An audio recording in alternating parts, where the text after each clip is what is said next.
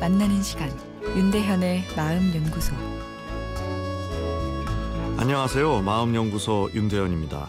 오늘은 스마일 건강학이란 주제로 이야기 나누겠습니다. 긍정적인 사람이 병에도 덜 걸리고 장수하는 것으로 연구되어 있습니다. 긍정성만한 삶의 보약이 없는 셈인데요. 이런 긍정성을 해치는 대표적인 질환이 우울증입니다. 우울증은 부정적 사고를 강화시킵니다. 똑같은 상황을 부정적으로 해석하게 하는 거죠.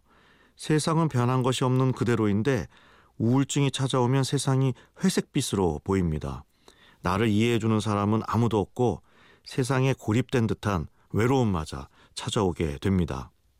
긍정성에 반대되는 부정적인 사고가 찾아오는 우울증에 걸리면 직장이나 사회에서 적응하는 기능도 실제로 떨어지고 만성질환이나 암이 새로 생기거나 더 악화된다는 것이 밝혀졌습니다. 진료를 할 때 우울증 환자분들이 호전된 것을 상담도 하기 전 외래에 들어오는 순간 알 수 있는 경우가 많은데요. 얼굴이 환해 보이고 최소 3년에서 5년은 더 젊어 보입니다. 얼굴은 마음의 창이라고 하죠. 미간의 주름이 대표적인 스트레스 주름인데 스트레스 우울감으로 마음이 편하지 않으면 그것이 자동으로 얼굴에 드러나죠. 아, 그런데 우울증이 호전될수록 미간의 주름이 접히는 정도가 줄어들었다는 연구도 있습니다. 아, 하지만 반대되는 연구 결과도 있는데요. 우울증 환자한테 보톡스로 주름을 펴주었더니 우울 증세가 감소했다는 피부과의 연구입니다. 아, 이렇게 표정은 신경을 통해서 조정받게 됩니다. 뇌의 감성 시스템에 있는 걱정의 주름이 펴지면 얼굴의 주름도 펴지는 거죠. 반대로 얼굴 표정을 피면 역으로 신경을 통해 감성 시스템을 자극해서 마음의 걱정 주름도 펼 수 있다는 이야기인데요.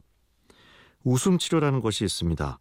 웃을 수 없는 상황, 아, 예를 들어 암 환자분들에게 억지로라도 웃는 활동을 시키면 기분도 좋아지고 어, 이것이 면역 시스템을 강화시켜서 암 치료의 경과도 호전시킨다는 내용입니다. 웃는다고 모든 암을 치료할 수 있는 것은 아니지만 어, 최소한 투병 생활의 고통을 조금이라도 가볍게 해주는 역할을 한다고 생각됩니다. 감정도 전염된다고 하죠. 웃는 사람을 보면 내 얼굴도 그 얼굴을 모방해서 웃게 되고 결국 내 감성 시스템에도 긍정적인 영향을 미치게 되는 거죠. 설 연휴의 마지막 날인데요.